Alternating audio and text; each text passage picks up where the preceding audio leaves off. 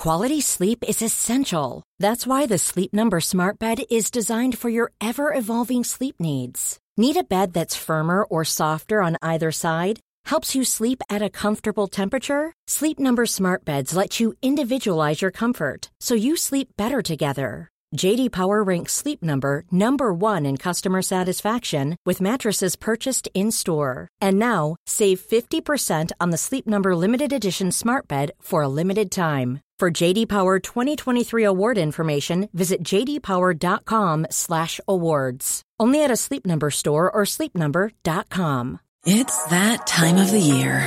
Your vacation is coming up. You can already hear the beach waves, feel the warm breeze, relax, and think about work. You really, really want it all to work out while you're away. Monday.com gives you and the team that peace of mind. When all work is on one platform and everyone's in sync, things just flow. Wherever you are, tap the banner to go to monday.com.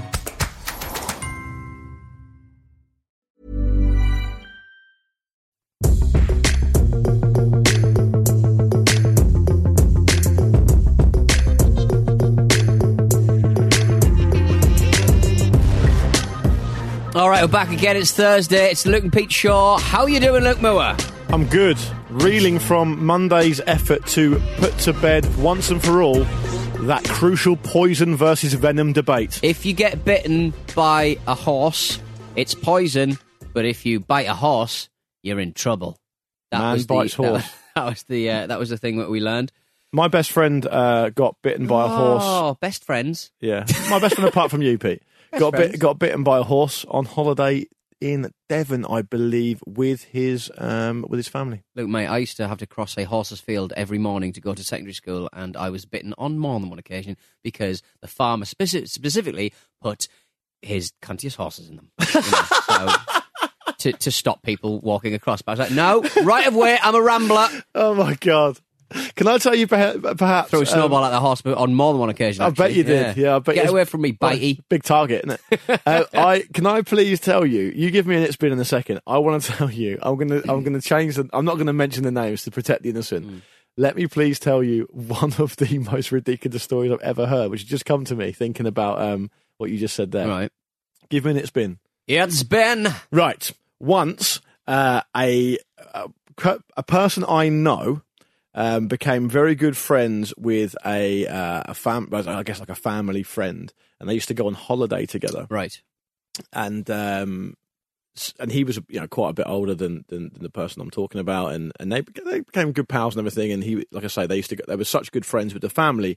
They used to go on holiday together down to I think it might have been the Lake District, something like that, up north or whatever. Mm. And sadly, the guy contracted a serious disease. It might have been cancer, and died at quite a young age, an untimely death, if you like. And this affected my friend quite badly to the point where they were a teenager, so they were like quite angsty and emotional and all the rest of it, as we all were then. And the guy's dying wish was to have his ashes scattered where they used to go on holiday together. Mm. And so they all went up and did that. But the person I know took the death so badly that they surreptitiously went back to the scene of the scattering of the ashes, stole some in a Ziploc bag, and took them home. Wow. Yeah. That's weird, isn't it? Later on, they realised what they'd done and had to get them back to that area under cloak of darkness, surreptitiously again, to put them back and lay everything to rest as it should have been. I mean, ashes are such a weird thing. What was I listening to? Where have you ever done anything that bad, Pete? Because for you, that's bad. That's bad. I always imagine that because you make soap out of Fight Club. You make soap out of like fat and stuff. So I imagine you could probably make some pretty decent soap out of ash. No, that's not ash. Why not? It's the fat content you need. Why not though, mate? Look, people will tell us why not. We promised on Monday, after that horrific start to the show... What was I listening to where somebody scattered some ashes and a wind blew them onto the children's ice cream? I can't remember what show I was listening to. And I remember, is that real? Please tell me that's real. Well, they I think it may have been an alternative football podcast. Somebody threw. I think it might have been Barry Glendenning telling the story. Out of order. You're out of order there. Got to check on the competition. Yeah. He threw the ashes into the air, and the kids were eating ice cream and flew back into their ice cream. What do you do? Before someone tearfully said, "It's what he would have wanted." I think in any other situations, like just ashes are just so kind of like. I mean, what does it actually mean? It's a beautiful statement. It's a beautiful idea. It's very romantic, but fundamentally, what does it actually do? I mean, what, you know? Well, that is assuming that. Not for me, Clive. No, for you. I understand your. Let me put this correctly. I understand your outlook on life, and so I get what you mean. But there is a place. I think I spoke about it on this podcast before. There's a place near Texas where they put dead bodies that have been donated to them in like really weird positions, like in car boots, and put them to study them, right? To study how the body decomposes, sort of thing. Yeah, it's interesting. I'll be up for that. We will have emails in a wee bit because that's by far. I don't know about you, Pete, but it's my favourite part of the show. But before that. We trialled this on Monday's show, and I really do feel like it's an elephant in the room because I know how much this means to you, Pete, and we like to have a laugh on this show and have a little chuckle and all the rest of it, but some things are beyond laughter and should be tackled seriously. Do you feel comfortable talking about the decline of Maplin? Or as I like to call it, Maplins. I went in there yesterday and I took out a 2-year insurance policy on a 60 quid HMI cable, saluted, and then left. Did you get hold of any good liquidated stock? No, but the thing about... my dad texted me this, said, "Oh, Matlin's gone out of business, get down there, there'll be some cheap stuff." And I'm going, doesn't work like that. Especially with electronics. They are eminently resellable. They'll just go... Not if they've got Maplin stamped on them. No, that's true. But I'm looking at a Maplin cable here. On brand, we should get some spares. On brand Maplin stuff. Well, they'll just get, you know, they'll just get sold on Amazon as liquidated stock. But they won't get any cheaper. It will not get any cheaper, Luke, I'm afraid. It's very upsetting. Obviously, it's not a laughing matter, chiefly because people will lose their jobs, and that's never a good thing. But you are a huge consumer of Maplin's electronic goods. I'm an avid Mapliner.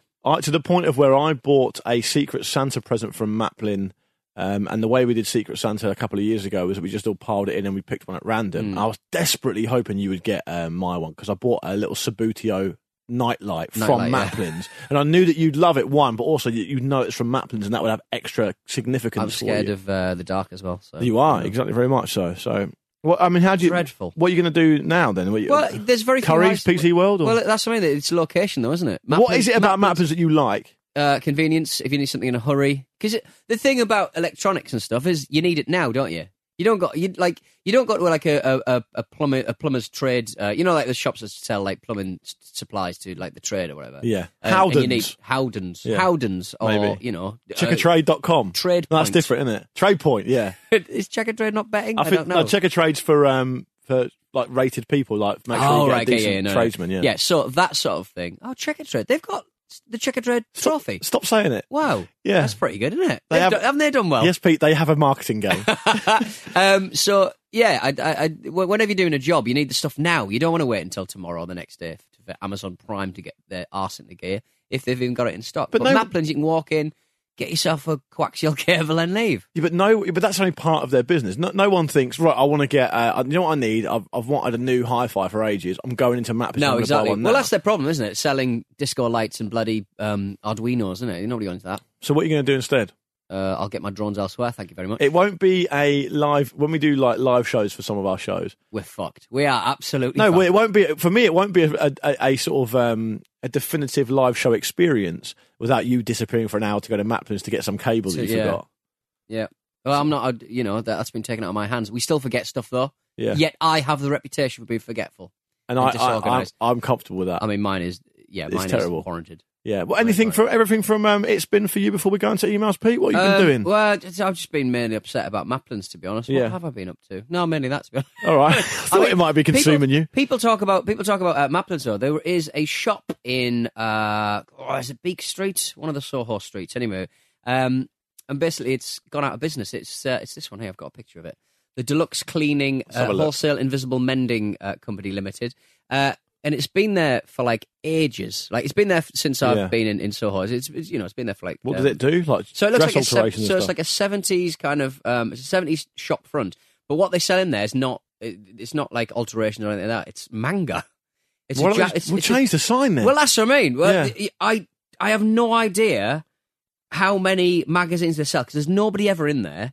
I don't know what's going on, but it's just this kind of shop front that just sells. Like manga, it's page one stuff. That change the sign. It's like we wouldn't call this. We wouldn't put this show out and call the series Cricket. I'd have a crack. Could do. Yeah. I'd probably do that. Yeah. So like, I just feel sorry for the people who business is closing down left, right, and centre at the moment. Well, Soho's changing so much, and I was arguing with our good friend John about the gentrification of Soho. Soho's all about dirt, and Soho's all about. Well, you're absolutely right. If you walk through. For people who aren't familiar with that particular area of London, you used to walk through it and you would feel the edge and the interest and the seediness and the sort of like the excitement, I suppose, especially at night time. And now there's none of that. It's like Pizza Express and shit like that, isn't it? Dreadful. It's not the same. Dreadful. You still live there, though. Hideo Kojima. There's a bit of edge. Oh, yeah, and him and Weatherspoons. Let's do emails and let's have a little jingy. All right, let's have a little jing-jing. Hang on, let me find it. I've not pressed one for a while. There. Okay, Luke, don't gunge me, mate. Pipe down, Pete. I told you never to argue with the customers. Oh, yeah. All right, then. A few good emails last time around, weren't there? Oh, and I think we've got a few more as well. Do you want to go first or do you want me to go first? Oh, you go first. Okay, I've got one about sheep. I've got one about an amazing school trip, and that is amazing. And I've also got one about... what else have I got here? Oh, Stubbington Study Centre back in the room. What? So, two about school trips, one about sheep. Should I start with the one about sheep? All right, then. Okay, here we go. This is from Neil. He says, hello, guys, long-time emailer, first-time listener. The reason... and this is reference to a question. I said it was possibly a stupid question a couple of weeks ago where I said, how do sheep grow into these really complex organisms, like these mammals, essentially, by only eating grass? How do they do it? Because we have to have a varied diet as human beings. And Neil's been in touch. And I disagreed with it. You did. Well, Neil's been in touch, Pete, and hopefully this will shed some light on the thorny issue. He says, the reason sheep... and all other ruminants, including cows, can subsist on a diet of primarily made up of grass is because of their multi-chambered stomachs. Is that telling only half the story? That's just how it processes the food itself. Well, he's about to tell you. Right. These chambers allow for a more complete digestion and extraction of nutrients from the grass or hay. Cows chewing cud is also a result of being ruminants, with the cud being regurgitated, partially digested grass that they chew a little more to squeeze out the extra vitamins. This also gives rise to the term ruminating on something, with cows looking as though they are contemplating. The reason I know this is an honours degree in zoology and a master's degree in animal welfare. I love that sign-off from Neil, because that we get that a lot. That is like the email, the friendly Luke and Pete Show email equivalent of saying, come at me, bro. I know what I'm talking about. Whatever you say next is going to be null and void, because I...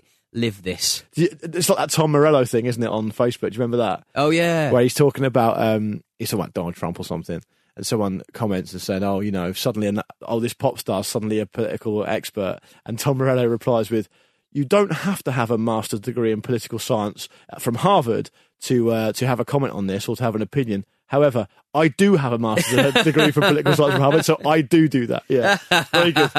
Anyway. There's a disease that cows get. And I think humans can get as well, where the villi in the intestine doesn't absorb nutrients. Right. So you know, like to make more surface area, there's like lumps and bumps in the upper intestine. I think it is. Okay. That becomes smooth, and so this is a human thing, is it? I think humans and cows can get it the same. I think, and it becomes smooth, and so the surface area is reduced, and so it can't absorb quite so much nutrients, and you get rather ill. Wow. So there we go. Do you know, I mean, maybe Neil has got a name for that help us out, mate. Condition. There we go. That's an email. We're starting the show with an email about sheep. The nutrients are in there. You just got to get them out.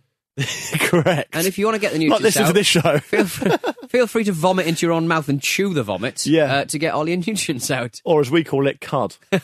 But do tip the waiter. Yes. Afterwards. Do that. Yeah. Hello to Tom Byfield. Good morning, chaps. I thought I'd regale you with a story that was told to me by a good friend of mine over the weekend. My pal is a police officer and therefore must remain nameless. But he was telling me of some of the funnier stories that he discovered whilst working on the force. His team were tipped off about a large drug deal that was going to be happening in an underpass in Bristol. They filled the underpass with undercover police officers, and when one slightly odd-looking gentleman carrying a brown paper bag entered the public toilet in the underpass, their interest was piqued. When the gentleman left the toilet 5 minutes later without said brown bag, they detained him for interrogation. Oh, hello. This sounds a little bit shady. I know. He would not tell them where the bag had gone or what was inside the bag, despite hours of questioning. Eventually he cracked and admitted... Oh, he admitted that he wasn't doing anything illegal, but had initially been too embarrassed to tell them what he'd actually been up to in the loo. Oh, God. Apparently, this man's fetish was to buy a fresh loaf of bread from a baker's, take it into a public toilet, wipe the seat with the bread, and then sit on the toilet and eat it. Genuinely made three police officers gag. That is... Tom Byfield. Listen... That's niche, isn't it? That is fucking niche. Tom is a long-term listener of a lot of our shows, and we very, very much appreciate it. That is horrific, Tom. I don't know what that bloke's getting out of that. It takes all sorts. I mean, there's nothing new under the sun, is there? Maybe his villus is a lot of surface area. He can take in all the nutrients of the toilet bowl. I think... And I also think that it's a great badge of honour that if you can make like an experienced undercover police officer gag, you've probably done something a little bit extreme because they've seen a lot over the years, I expect. Wowzers. That is incredible, isn't it? Do you know what? I would love some more undercover police officers to get in touch. Yeah, definitely. Don't make real it up. Yeah, real stuff. Real stuff. That's a problem when you send us an anonymous picture of your badge and gun.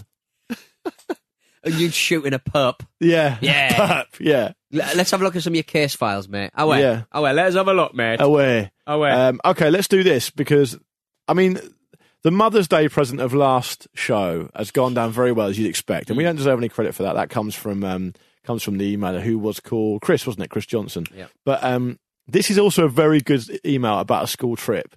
You'll love it, Pete. It's very, very interesting. From Jacob. And he says, hello, gents. With the recent chat about cancelled school trips, I felt I had to get in touch about one that I went on in my early teens that wasn't officially cancelled, but went so badly it was never spoken of again. Presumably to promote the values of community, we were one of a number of schools in Leicester, Pete, your old neck of the woods. Nice. Invited to the botanical gardens where some of the various buildings and outhouses had been converted into pretend businesses, mimicking the setup of a real town. Right. I love it. It's like Deadwood. Mm. Each school was assigned a role. Ours was something particularly dull, like town accountants. But one of the weirder ones was the town police force, complete with a makeshift prison in a fenced-off courtyard. This was presented as a place to be avoided, and minor infractions were punished with half-an-hour stints inside the jail and lost points for the school and the bid to be the overall winners.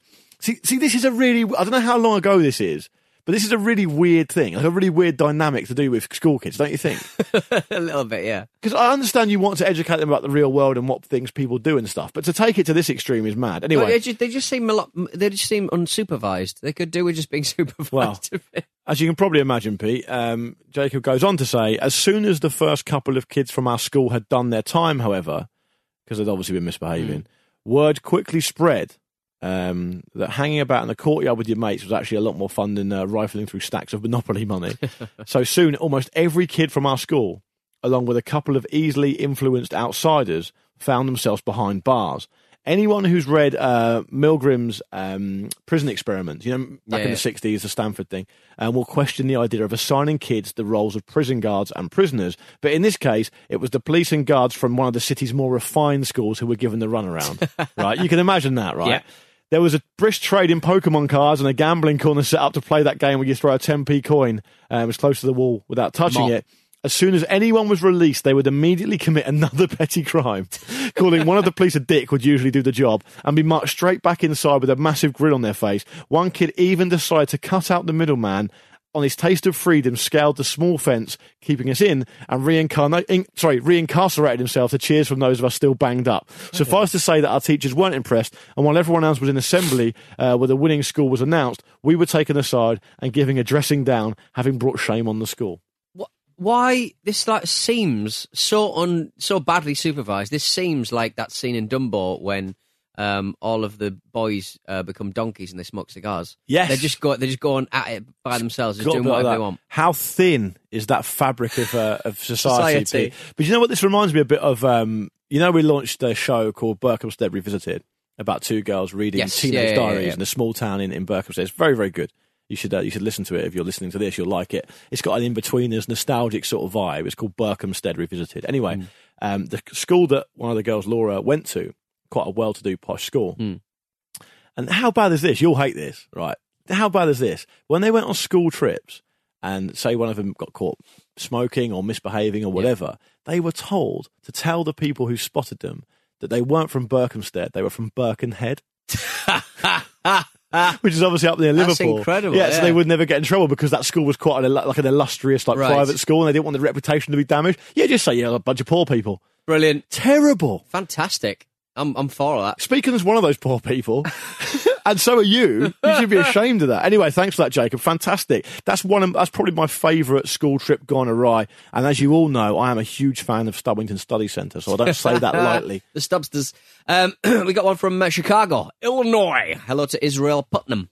Hello, good name. Israel Putnam. Putnam's a great American name. A friend of mine's middle name is Putnam. Paul Putnam is the Curious Orange from This Morning with Richard, Not Judy. Yeah, I think we've said that before. And the ties ahead. My friend Mike Eastwood's middle name's Putnam. Hi, boys. Hello. I don't know why I started it like that. Sorry, boys. It's like Carlito and Carlito's Way. During episode 40, you expressed some incredulity about people placing phone calls and somehow getting connected with the person they shouldn't. I heard an amazing story on this theme several years ago I thought you might like to hear. I went to a school at a place called Wheaton College in Chicago, Illinois. Illinois.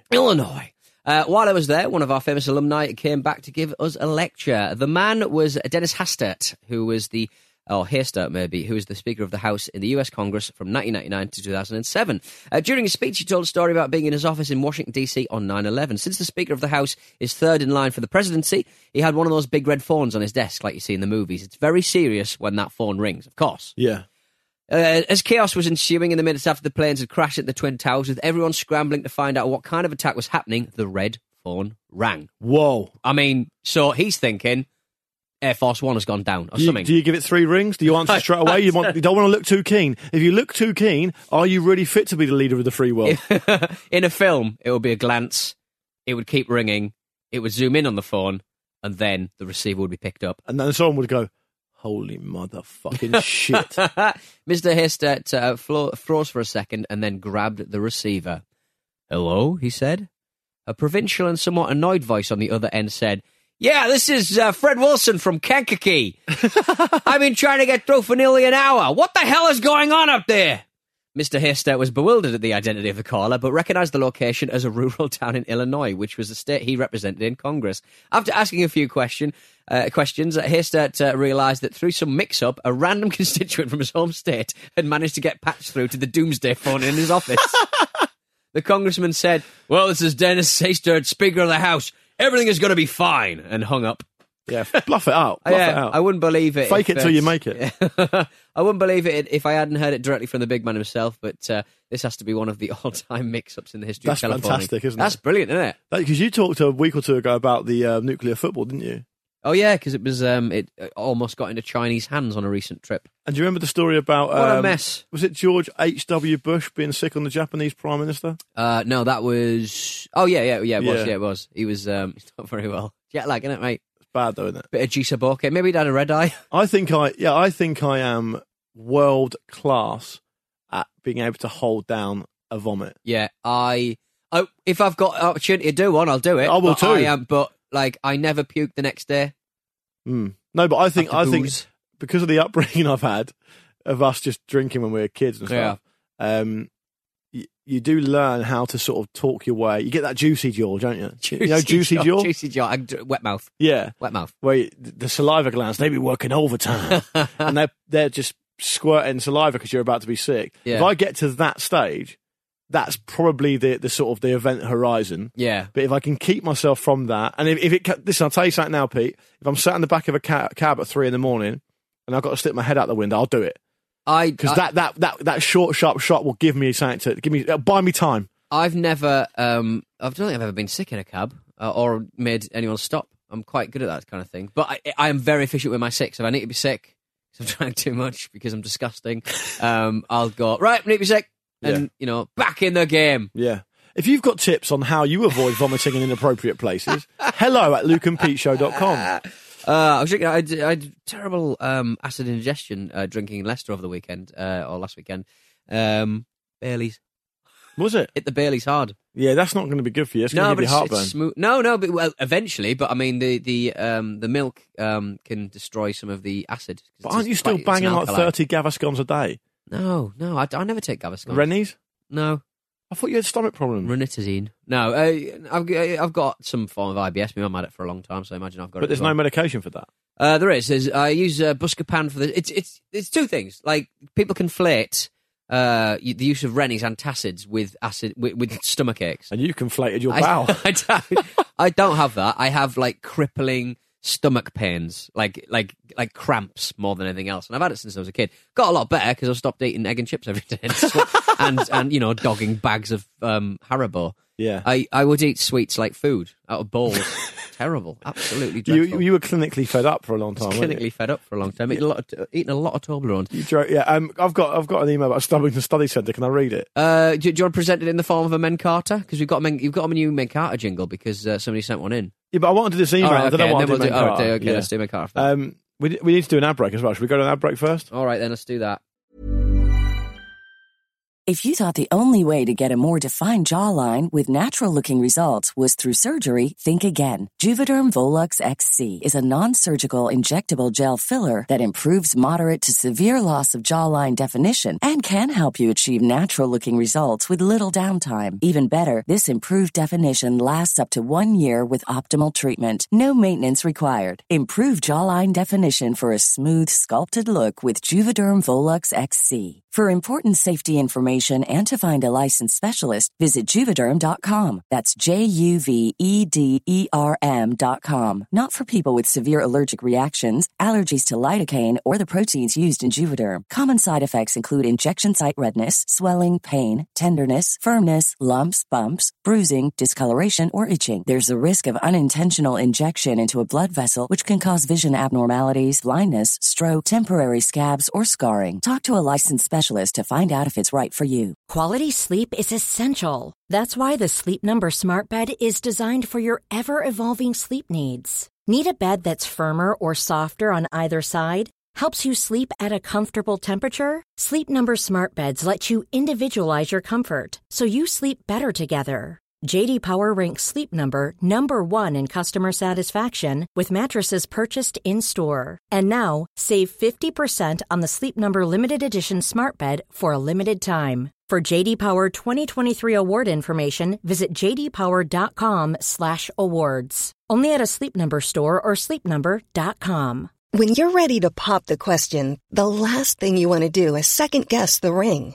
At BlueNile.com, you can design a one-of-a-kind ring with the ease and convenience of shopping online. Choose your diamond and setting. When you find the one, you'll get it delivered right to your door. Go to BlueNile.com and use promo code LISTEN to get $50 off your purchase of $500 or more. That's code LISTEN at BlueNile.com for $50 off your purchase. BlueNile.com, code LISTEN. I'm very, very good. There we go. That was short and sharp. Yeah, it's all right, isn't it? Very nice. All right. Yeah. So this is from Jamie Landy. Lando. Good name, Lando. Landy Carusian. He says, all right, chaps, like the gift that keeps on giving, I also have a Stubbington Study Centre story. What is this place? And you'll forgive me, people, this is a good one. I'd love us to go visit Stubbington Study Centre if it's still there. I don't want to. Mate, we can pop into my mum's for egg and chips. Yes. He says at the end of year 6, so for those listening overseas, that will be, 11 years old. My primary school took us for a few days' trip to the Stubbington Study Centre. Much fun was had. Many hours were spent playing the Simpsons classic arcade game Scroller. Oh, nice. Badgers were seen. Marge, best character, because she's got a lot more reach because she's carrying a Hoover. She used the Hoover, yeah. Badgers were seen, presumably not in the Simpsons game, and little woodland mice were caught. It was fun. Now. But towards the end of the trip, there was a five-a-side football tournament between my school and another school who were also staying. This story does go a bit awry. It goes down a bit of an alleyway that I wasn't particularly comfortable with, but I'll leave you to be the judge. After the teams were picked, I was the starting goalkeeper. Being 10, oh, they're 10, there you go. We took our tournament seriously, we had training sessions, we talked tactics, and we created a game plan. We were ready to take on the world, until the team captain and my best friend decided to drop me last minute for Joe Ball's real name. Sod off, Joe Balls. Ballsy? Ballzo? A ballsy move. With the biggest injustice of my youth bestowed upon me, I let out a very dramatic, hurt, "You fucking wanker!" and I stormed off to sulk. When you're 10, everything seems massive. The house you grew up in, the school you first go to, and the Stubbington Study Centre.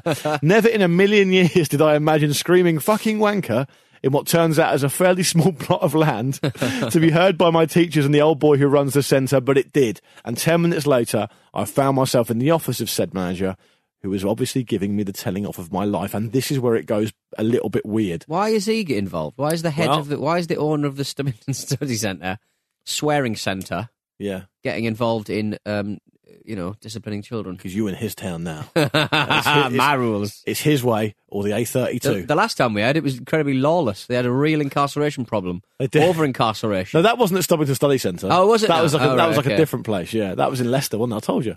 Anyway, Jamie's penance for being such a rude young man was decided by the manager to explain in excruciating detail what fucking wanker meant. Oh, no. With each word, what each word individually meant, how when used together it was actually an oxymoron.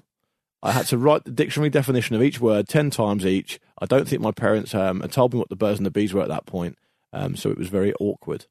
I don't know if I agree with that. That's not right. You shouldn't be getting children to, you know, describe sexual events, should you? At the very least, you need an independent witness there. Anyway, Jamie says, to summarise, it's safe to say I was scarred for life. I only ever use the term fucking wankers when it's absolutely necessary for fear of being reminded of that terrible, terrible 30 minutes of my life. Dreadful. Keep up the good work, you fucking wankers. Jamie. He hasn't learned his lesson at all, has he? You'll be round here for 30 minutes of a thrashing. I remember the first time I learnt the word wanker. I also remember the first time I learnt the word a blowjob, which I was told was blowjaw. Right. I went home and I said, "Ma'am, what does wanker mean?" Didn't tell me. "Ma'am, what's a blowjaw?" I mean, she was probably confused about what I meant, to be honest. So you knew it was a rude word, so you asked your mother? Yeah. That's weird, isn't it? I asked my mother, what is a blowjaw? I said, "Mum, what's blowjaw?" And she's like, "I'm not telling." I don't know how she weaseled out of it. She's like, "I literally don't know." I was like, "Mum, have you ever done a blowjaw on Dad?" That's actually what I said. What did your dad say? The dad wasn't, he works nights.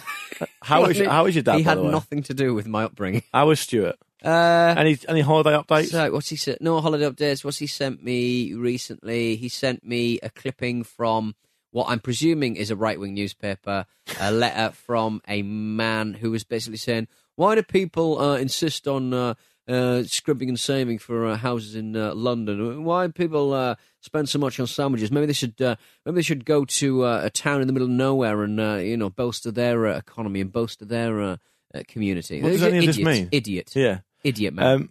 Stuart. Stewie. Come on. We're a fan of your work, but come on. Before we do Mancarta, I'm not going to read this email because we haven't got time, but someone also called Jamie has very smugly emailed me saying I was wrong about the 6-month expiry date on cheques. I went on the NatWest website. We reserve the right not to pay a cheque that is older than 6 months. If you have a cheque dated 6 months or more ago, it may not clear, and you should contact the issuer of the cheque and ask for a replacement. Jamie, that's Nat West's words, not mine. And I used to work at Lloyd's, and it was the same process there. What it does go on to say is if you do not stop the cheque, there's a possibility it may still be paid. But what I say, Pete, is what I always say. Why take the risk? Cash your cheques, for crying out loud. For goodness sake. Cash them. I once got a cheque for getting a letter in the Chipper Club, which was a local newspaper kind of dog that was the mascot for the actual newspaper. That's cute. But thing is, I think it might have been a syndicated matter, even back in the 80s. I don't think the person who was making the chipper was just doing the Hartlepool Mail for obvious reasons. I think it was. But how much was the cheque for? It was £5. It was a substantial amount of money for a kid, for a little in the 80s for a little. There we go. But also on the other side of this, if you've sent a cheque to someone and they've not cashed it after 6 months, cancel the fucking thing. Just cancel it. Yeah. You can't be blamed for it. No, exactly. Yeah, there we go. I miss those machines in supermarkets where you go...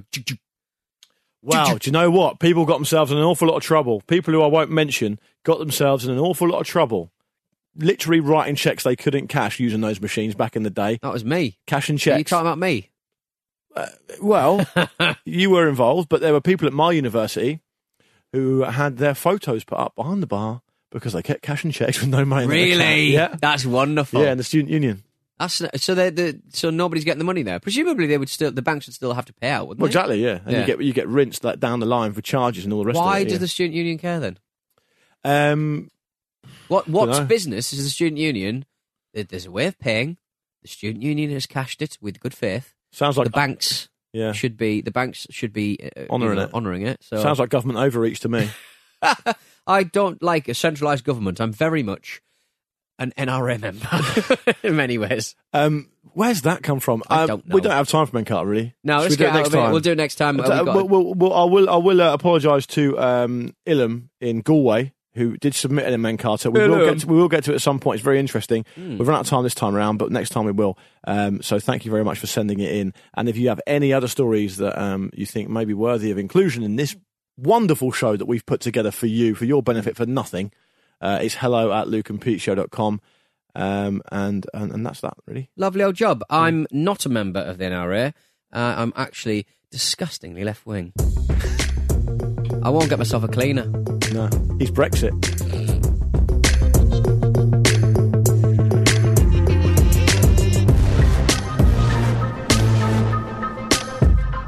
Now we'll get a load of emails saying, oh, Pete Darson, leave your politics at the door. Just stick to the entertainment, mate. I'll say the same thing I said before. He does stick to entertainment. It's not that good. Yeah. Let him branch out. Do you want me to just say the C word again? No. Do you want me to make this podcast dirty? No. All right, we've run out of music. See ya.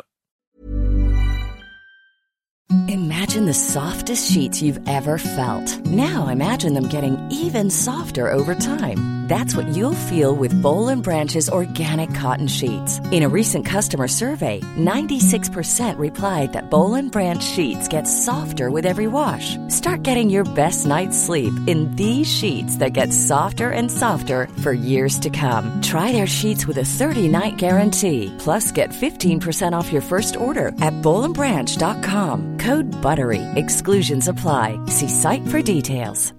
Hi, I'm Daniel, founder of Pretty Litter. Cats and cat owners deserve better than any old-fashioned litter. That's why I teamed up with scientists and veterinarians to create Pretty Litter. Its innovative crystal formula has superior odor control and weighs up to 80% less than clay litter. Pretty Litter even monitors health by changing colors to help detect early signs of potential illness. It's the world's smartest kitty litter. Go to prettylitter.com and use code ACAST for 20% off your first order and a free cat toy. Terms and conditions apply. See site for details.